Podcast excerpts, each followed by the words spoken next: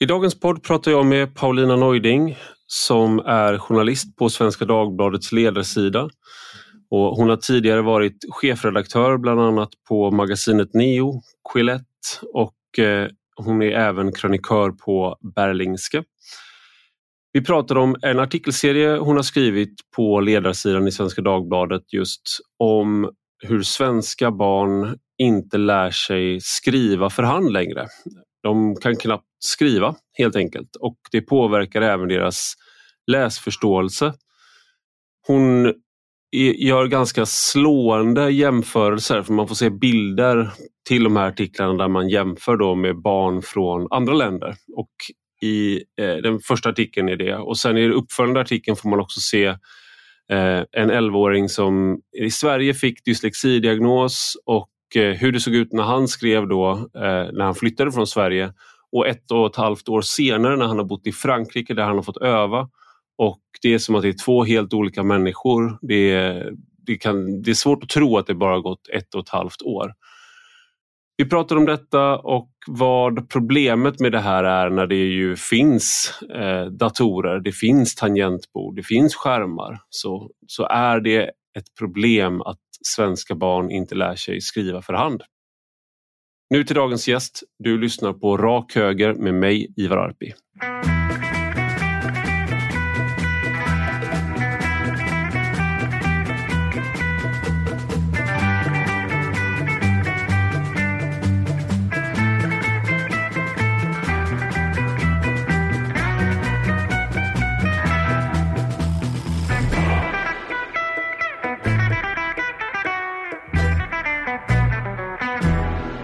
Välkommen Paulina Neuding till Rak Höger.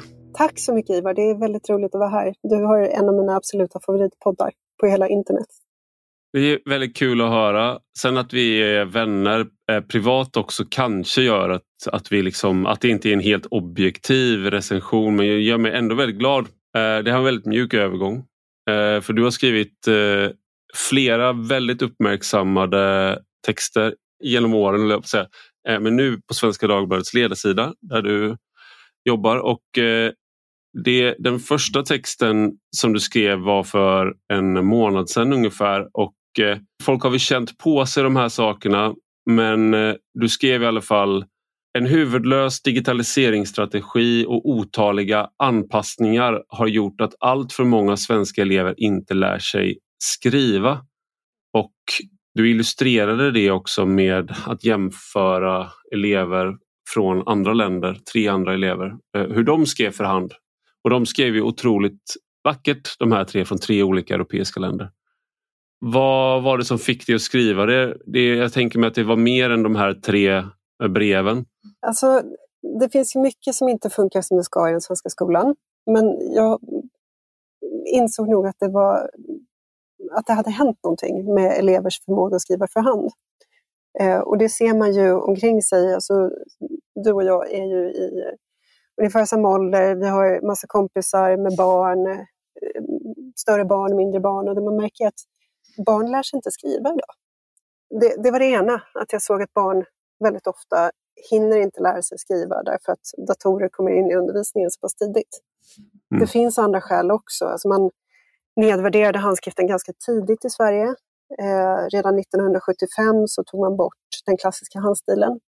Mm. Eh, så att det här har varit en lång process. Sen så har vi varit väldigt mottagliga till en viss, eh, för en viss typ av progressiva idéer. Liksom, en kompis till mig, Johan Ingerö faktiskt, han skrev att hans dotters, i hans dotters klass där sa läraren så här, här rättar vi inte felstavningar för eh, stavfel. För då, eh, då kan eleverna bli mindre entusiastiska eller något sånt där. Alltså den typen av progressiva mm. idéer har vi varit väldigt sårbara för i Sverige. Det, det pågår en massa... Det är viktigare med positiv energi mm, i klassrummet precis. än att man liksom lär sig vad som är rätt och fel. Och sådär. Exakt.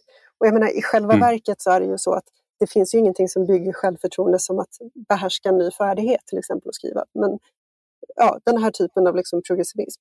Men mm. jag tror att det stora är, eller det är uppenbart att det stora är att man börjar sent med skrivande i Sverige och sen mm. så slutar man tidigt därför att datorer kommer in i undervisningen så pass tidigt och börjar dominera. Och det här är en mm. färdighet som man behöver träna på väldigt mycket för att det ska bli automatiskt och för att man ska bli, liksom, eh, kunna göra det här lätt och ledigt. Och, och bara för att nämna en anekdot om hur det kan vara. Jag pratade med några ungdomar från ett eh, spetsgymnasium i Stockholm som mm. höll på att sälja, vad det nu var, kaffe tror jag, till en klassresa. Eh, och jag sa, men jag vill inte ha någon kaffe, men jag har inte mobilen på mig, men jag kan, jag kan swisha dig eh, en gåva. Om du skriver upp ditt telefonnummer så swishar jag dig. Mm. Och den här killen säger, oj, jag är så himla dålig på att skriva. Men han tar ändå min penna och så skriver han sitt telefonnummer. Och det här, det är ju en anekdot förstås, men jag har sådana här anekdoter omkring mig hela tiden. Men alltså det är ju eh, att skriva ner ett telefonnummer. Jag ja. förstår om, det är, om du hade bett honom att skriva Friedrich Nietzsche eller något sånt där. Eh, mm. Eller eh, alltså, kan du skriva Also sprach Zarathustra? Eller, jag kan inte ens uttala det så att, jag hade behövt öva. Ja. Men, eh, men ett mm. telefonnummer är ju inte... Det är ju ens eget namn och eh, si, ja, några precis. siffror. Det brukar ingå i, i basutbudet. Mm. Um, men jag pratade till exempel med Filippa Mannerheim som är lärare på gymnasium i Stockholm som sa att det är så här, jag kan ge en penna till en gymnasieelev och han tittar på den som att det vore en främmande artefakt. Mm. Och så här illa är det ju inte för alla, absolut inte. Men väldigt många man pratar med säger så här, men min son han, han skriver väldigt oläsliga bokstäver.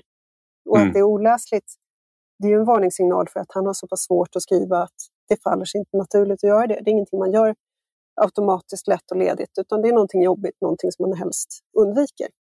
För mig är det här en återgång till ett gammalt klassamhälle när mm. unga killar säger så ah, men skriva, det kan inte jag riktigt. Mm. Jag tänkte fråga också om eh, hur utvecklingen har sett ut bakåt. För jag minns, jag är född 82, du är ju lite äldre. Men eh, när, redan när jag gick i lågstadiet, eh, när jag gick i lågstadiet, då hade vi liksom slutat med eh, den gamla skrivstilen, den vackra mm. skrivstilen och börjat med det här med att bara dra ett streck mellan bokstäverna. Så det är den jag kan. För att jag tror mm. att det var valbart om man vill, vilken man ville välja och jag valde mm. det lättaste. Men redan då så var det ju så att min pappa och mamma hade fin handstil båda två. De har liksom snygg handstil. Och min handstil är frukt, var fruktansvärd eh, under mm. lång tid. Och jag kommer ihåg att det var ett problem för mig själv på universitetet och på mm. gymnasiet att jag inte jag kunde inte tyda vad jag själv hade skrivit. Mm. Och Då försvinner liksom hela poängen med att kunna skriva. Om du liksom behöver en Rosetta-sten för att kunna förstå dig själv. Mm. Så att jag övade i vuxen ålder på att få en bättre handstil för att kunna, liksom, kunna kommunicera i skrift. Med dig själv? Med mig själv. jag lyckades. Men precis, det var min nästa fråga. Hur gick det? Jo, men det, det, gick, det gick bra men jag måste säga då att den här utvecklingen som du eh, ger då, hur, hur länge har det, vad, är det någonting som har skett nu eller är det att är det någonting som bara att det har blivit Alltså till och med jag har en fin handstil jämfört med eh, dagens eh, unga killar som är som jag var då ungefär. Mm. Fast vad, vad, är det som har skett som är annorlunda? Ja, alltså egentligen måste man ju skilja på två saker då. Eh, skönskrivning, skrivstil och huruvida man kan skriva för hand överhuvudtaget det är egentligen två olika saker, men de, de hänger ju väldigt intimt samman. Eh, mm. Om du får göra någonting, om du lär dig att behärska ett vackert skrivande, eh, då kanske du blir mer benägen att använda din handskrift. Du kanske blir mer du blir stoltare, du blir invigd i en tradition och så vidare. och så vidare. Eh, när du sitter och tänker på att skriva fint, eh, då är sannolikheten rätt stor att du kommer ihåg vad du skrev också. Alltså, allt det här mm. hänger ihop, även om man liksom analytiskt måste dela på det. Eh, jag kräver inte att alla skolor ska hålla på med skönskrivning med den gamla handstilen. Jag tycker att det vore väldigt bra om de gjorde det, men det är liksom inte ett krav. Eh, om du inte kräver det, varför har du skrivit ett manifest som nu sprids mm. på hela nätet med namnunderskrifter? ja, exakt.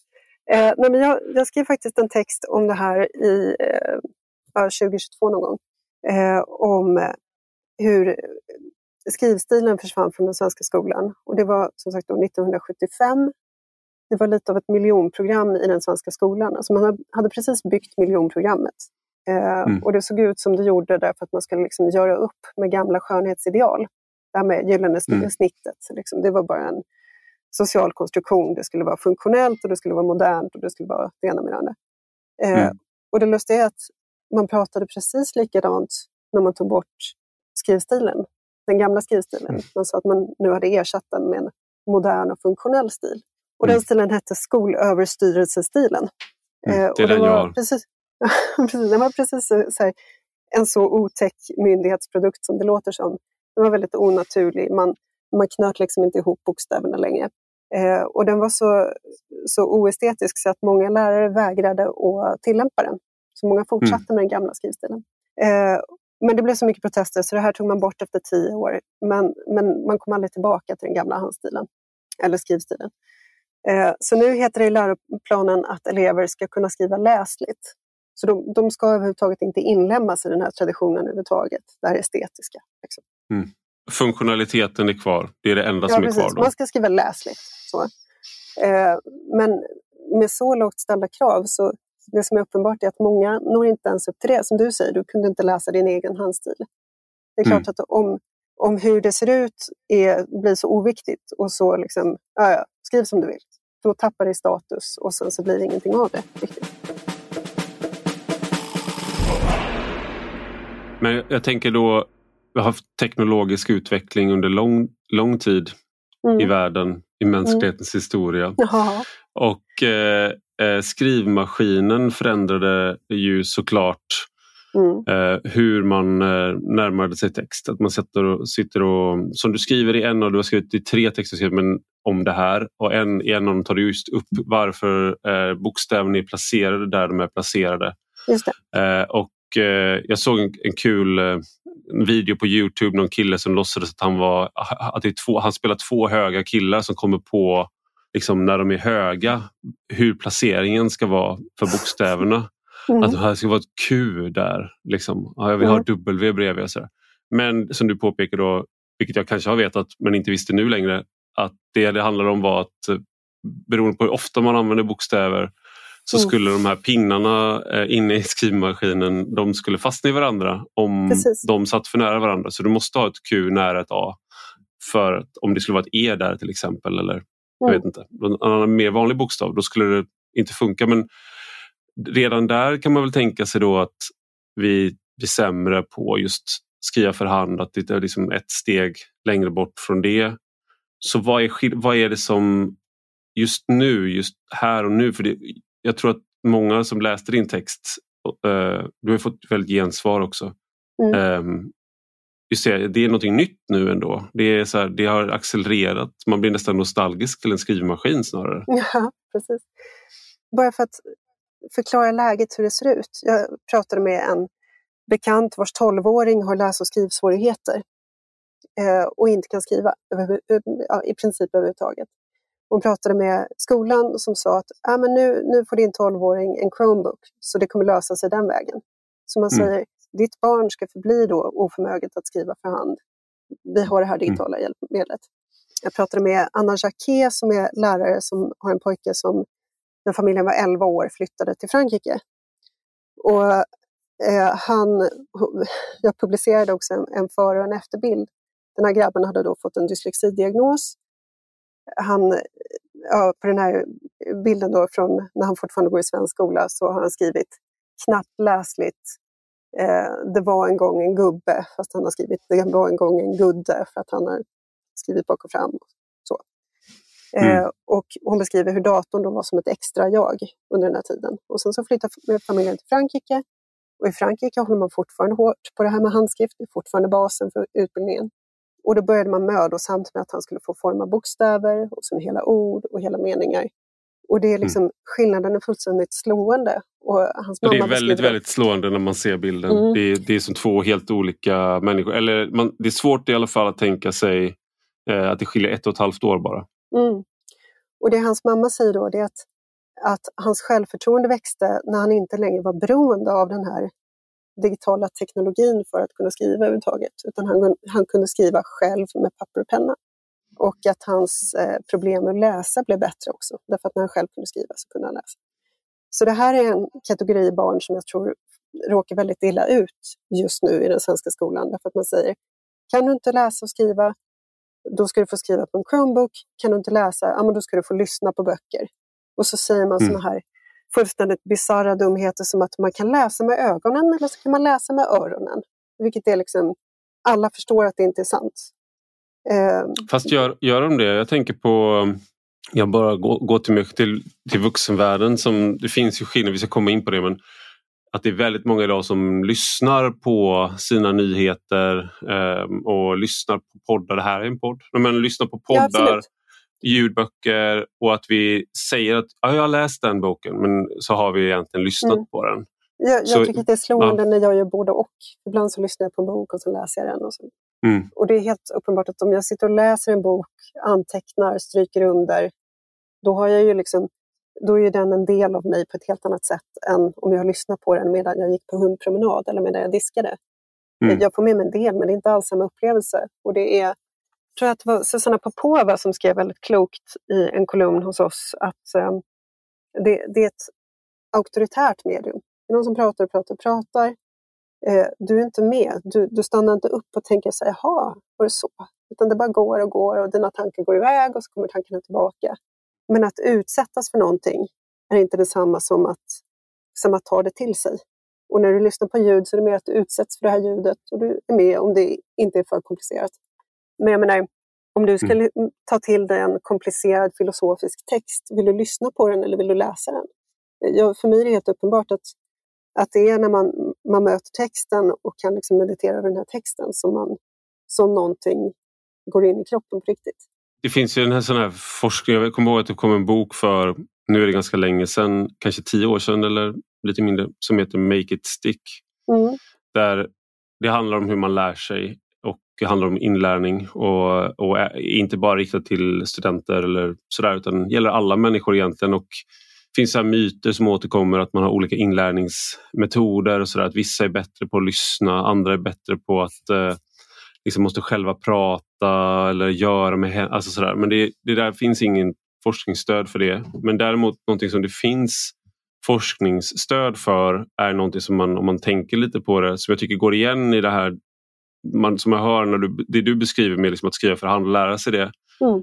Det är att när du saktar ner, då lär du dig bättre. Så att tekniker som så. tvingar dig att stanna kvar i materialet en längre tid. Till exempel kan det vara att du har gjort, fråges, gjort en frågesport som jag vet vissa gör. Det är, inte liksom att, det är inte det verbala i det som gör att man lär sig bättre då, utan det är att du är kvar i materialet längre. Du skriver frågorna, du skriver mm. svaren och sen repeterar. Alltså det är det som gör att du har en... Och när du då är på en eh, scrollar kan man tänka sig då att även om hastigheten på informationen är, högre så fastnar mindre. Mm. Precis, och det som är så intressant är att det är väldigt mycket av det där som egentligen är traderad kunskap som vi har haft väldigt länge. Alltså, mm.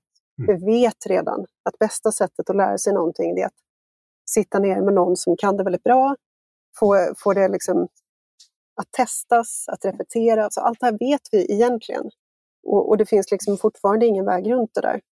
Men det jag tänkte säga i alla fall, alltså, de här barnen, dyslektiska barn, läs och skrivsvårigheter och så vidare, de är väldigt, väldigt sårbara och väldigt utsatta i dagens skola just för att man har det här tänkandet kring så kallade hjälpmedel som inte är några hjälpmedel. Mm. Ofta. Men det som är slående också, det är att barn som även inte har några som helst problem, inga motoriska problem, inga mm. problem i riktning läs och skrivsvårigheter, de får inte heller lära sig skriva. Därför att det, det ingår liksom inte längre i skolans basutbud.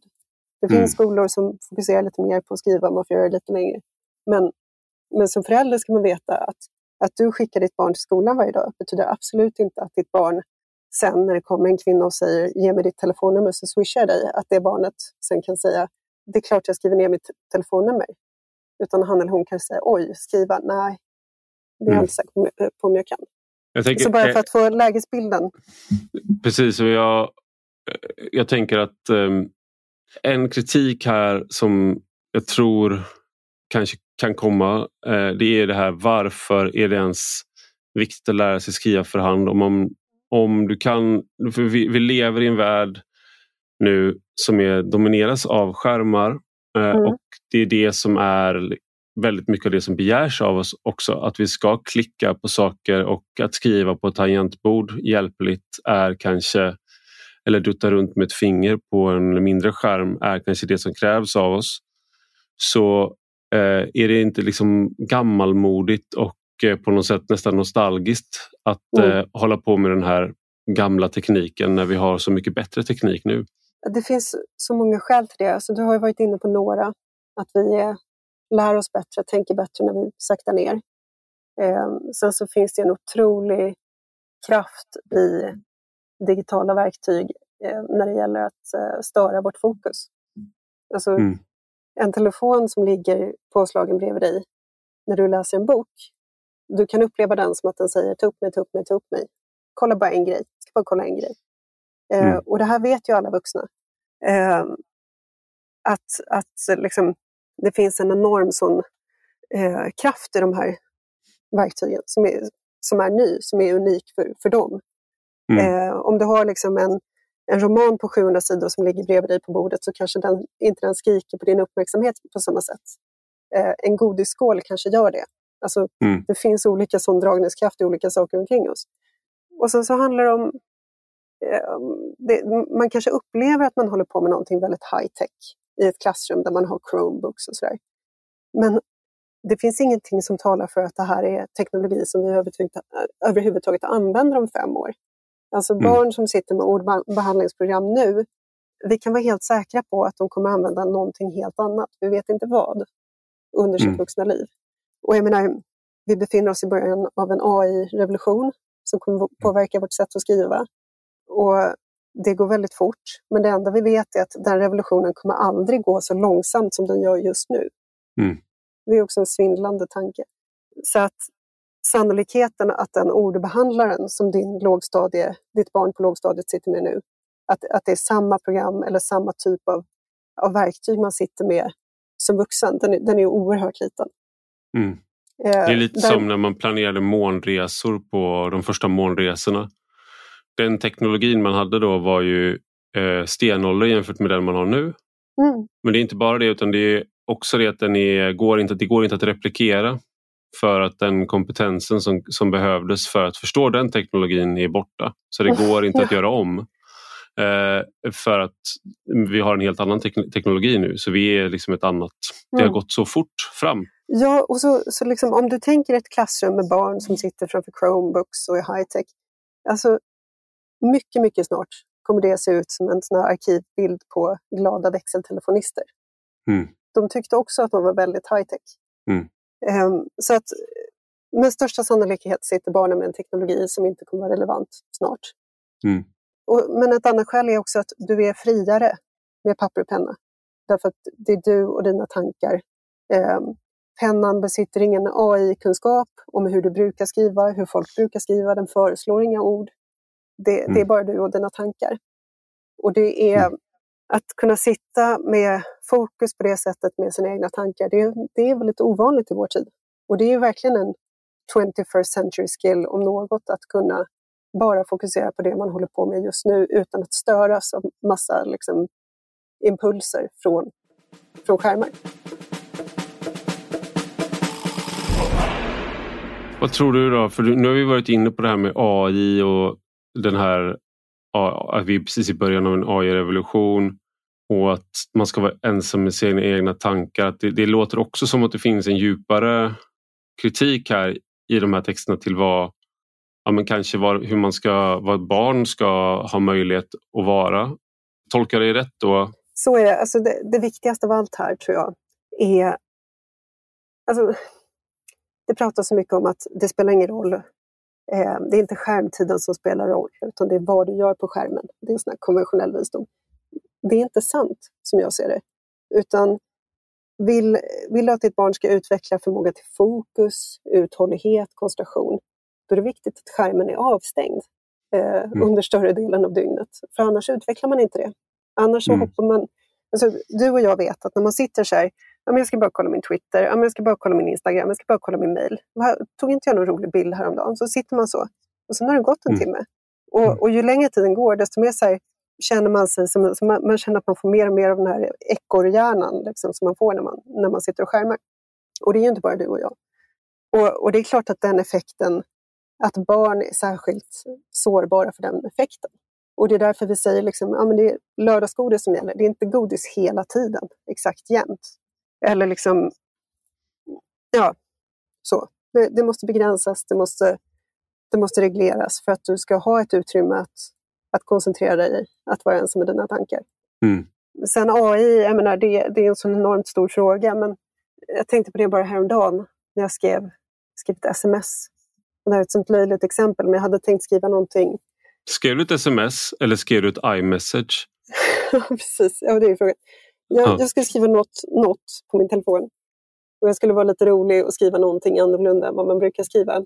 Men eftersom telefonen föreslog så var jag lat och mm. bara skrev det som telefonen föreslog. Det var liksom andemeningen mm. var densamma. Och det här är ju otroligt rudimentärt, men så fungerar det, det, digitala och det kommer fungera så allt Vad mer. tror du iPhone hade föreslagit istället för rudimentär? Ja, precis. eh, nej men, eh, vi, du brukar gilla det här, du brukar uttrycka det så här, ska inte du kolla mm. på den här annonsen? Alltså, mm. Det är därför det är ganska bra att sitta med en bok och papper och penna emellanåt. För att veta vad man själv vill. Ja, jag tänker, det är någonting här då, för nu har vi gått eh, från barn till oss. Mm. Och jag har pratat eh, ganska mycket om AI i den här podden och i min andra podd Under all kritik som jag har med Anna-Karin Windham. För en sak som när jag har pratat om det som jag har fått som eh, kritik eh, när jag har låtit för mycket som amish. Det är liksom så här, ja, men om du vill lära ditt barn skriva för hand och skjuta med pilbåge och göra upp eld med pinnar som man gnuggar snabbt och sådär. Mm. Då kan du väl göra det? Mm. Det är väl inget problem, gör det då. Precis. Problemet är att vi lever i ett samhälle med andra människor. Våra barn lever i ett samhälle med andra människor. Och eh, om du har en sexåring, sjuåring, åttaåring, då är det omöjligt, eller väldigt svårt för dig att säga äh, men det blir ingen Roblox för dig, för det är skit. Och det ska inte du hålla mm. på med. Det är väldigt svårt att göra, därför att det, det blir ett liksom, socialt isoleringsstraff. Mm. Så att det krävs ett samhällsengagemang, det krävs att föräldrar är vakna, håller ihop, hjälps åt. Eh, så att det inte blir, ja men vi går hem till Kalle efter skolan, för hos Kalle får man kolla på vad man vill på, på internet och inte göra någonting annat. Och jag menar, det här är ju, om man går in på en familjerestaurang idag så ser man liksom familjer som sitter och äter mat med barn som sitter dystopiskt framför skärmar. Eh, jag förstår att det ibland kan vara enda lösningen men det här är någonting annat. Det här är föräldrar som har hittat en, ett sätt att, att stänga av sitt barn en liten stund. Så man mm. slipper, mm. eh, slipper konfronteras med sitt barns beteende eller behov. Mm. Eh, det är dystopiskt att se hur barn från låg ålder kan liksom sugas in av en skärm och bli sittande mm. och förlora all initiativförmåga. Eller se hur, mm. hur barn liksom, ja, men nu blev leken jobbig, nu blev det konflikt, nu, nu går jag till min skärm. För skärmen mm. ger mig precis eh, den dopaminkick jag vill ha. Eh, och där tror jag att vi, särskilt i Sverige, har varit väldigt naiva återigen. Vi tror att allt är, liksom, om alla håller på med det så är det säkert bra. Ny teknik i framsteg. Mm. Alltid. Eh, jag tycker och, liksom, särskilt i ett land där vi är så månar så om barns rättigheter. Det här passiviserandet av barn framför digitala verktyg när det mm. passar vuxna. Det är, mm. det är otroligt otäckt att se. En, en eh, nära vän till mig som jag ofta nämner i podden, Jens, han, eh, han, är, han tänker på de här sakerna väldigt mycket. Eh, så att han försöker begränsa vad hans barn som är eh, sju och nio, vad, hur mycket de kollar, vad de kollar på och sådär. Mm. Och att man kan kolla tillsammans om man ska kolla på en film eller sådär. Men alla kompisar till dem har, eller väldigt många av de kompisarna har obegränsat med skärmtid och eh, obegränsat med dataspel. Mm. Vilket ju då leder till att barnen kommer hem sen och tycker varför får inte jag, som du sa då, varför får inte jag mm. spela Roblox? Varför får inte jag göra det här? Varför får inte jag göra det där? Så även om du, även om du väljer och du är stark så, så att säga, eh, mm. så kan det ju då bli en fråga om hur auktoritär är du? Eller mm. det är så det skulle, man skulle kunna framea det om det var handlar om någonting annat kanske. Precis, då blir det en fråga om liksom, eh, återigen en eh, social isolering, att barnet inte är med på, på samtalen i matsalen sen. Mm. Därför att de andra har satts på, på ett tv-spel, det tv-spel som man ses på på eftermiddagarna istället för att gå ut och leka och liksom, ta mm. egna initiativ. Så att jag tror att det är jätteviktigt att föräldrar går samman och, och hjälps åt. Mm. Och att det inte är liksom techbolag som bestämmer vad ens barn gör för någonting. Det är lite sådär, vad ska man säga, det man eh, på engelska kallar för empowering. Eh, mm. Att också kunna skriva bra, kunna göra saker eh, med väldigt få verktyg. Mm. Så att säga, du, du vet att du klarar vissa saker. Mm. Eh, och att det finns eh, få sådana färdigheter som vi lär oss idag. Att vi är ganska hjälplösa när strömmen går. Exakt, och det är så det här har de ju förstått inom Waldorfpedagogiken, hur otroligt viktigt det är att kunna göra med händerna. Kunna liksom, mm. eh, och inte bara kunna göra utan ja, men lära barn tidigt perspektivlära. Så här målar du med rätt mm. perspektiv, mm. med rätt proportioner. Det är ju en mm. färdighet som är fantastisk att ha även om man inte ska bli konstnär. Liksom man förstår någonting grundläggande om hur, hur estetiska saker fungerar och vilka regler som styr dem. Men det här är ju den stora paradoxen i den svenska skolan, att vi det pratas så väldigt mycket om självförtroende. Det är liksom Pippi Långstrump och det ena med det andra. Och, och oj, oj, oj, du, du duger som du är. Liksom. Mm. Per Gudmundsson skrev om det. Att på, deras, på hans barnskola så, så var det en stor banderoll, har jag för mig, där det stod Du duger som du är. Och det är mm. säkert tänkt då som ett sätt att, att stötta barnens självförtroende. Men tänk om de här barnen istället, istället fick lära sig att ja, till exempel behärska skrivstil. Mm. Det är också, du duger som du är. Ja, på ett, ett plan så stämmer det såklart mm. att alla barn gör det. På ett annat plan så är det snarare så att man vill hjälpa barnet bli den de är. Att ja, eller det blir den bästa dem, versionen dem, av sig själv. Exakt, och liksom att bli, bli den versionen av sig själv som eh, där de har odlat den här färdigheten eller det de så här, passion. Och sen så finns det så grundläggande hur vi ska fungera tillsammans om du, mm. eh, om du ska vara ett samhälle av...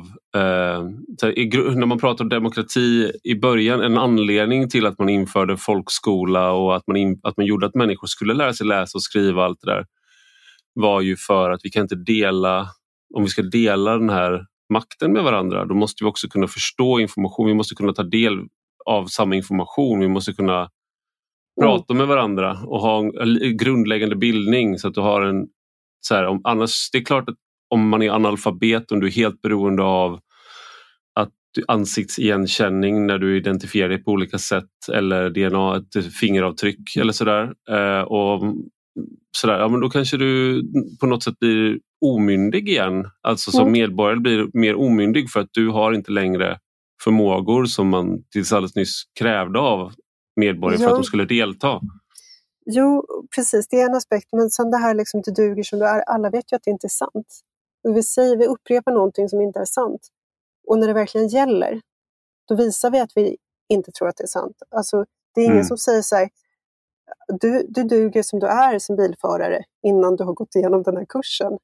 Mm, eller läst boken och gått igenom testet. Det är ingen som säger, men du är jättebra på att köra bil. Du måste bara tro mm. på dig själv lite mer.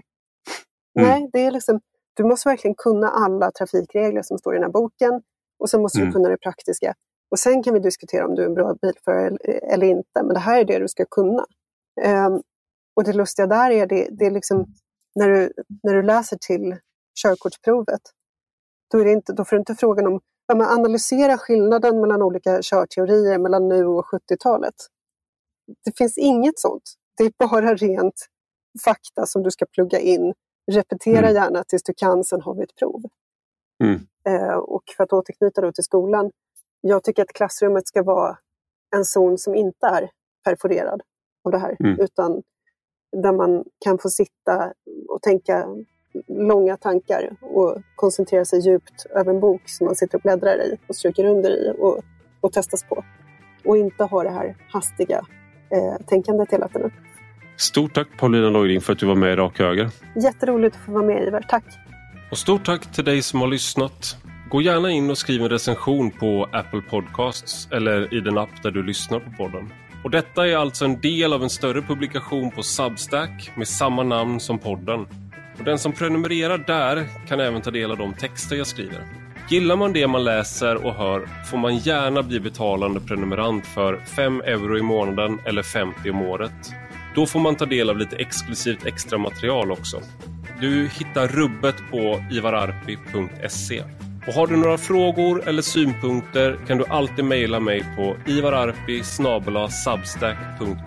Vi hörs igen.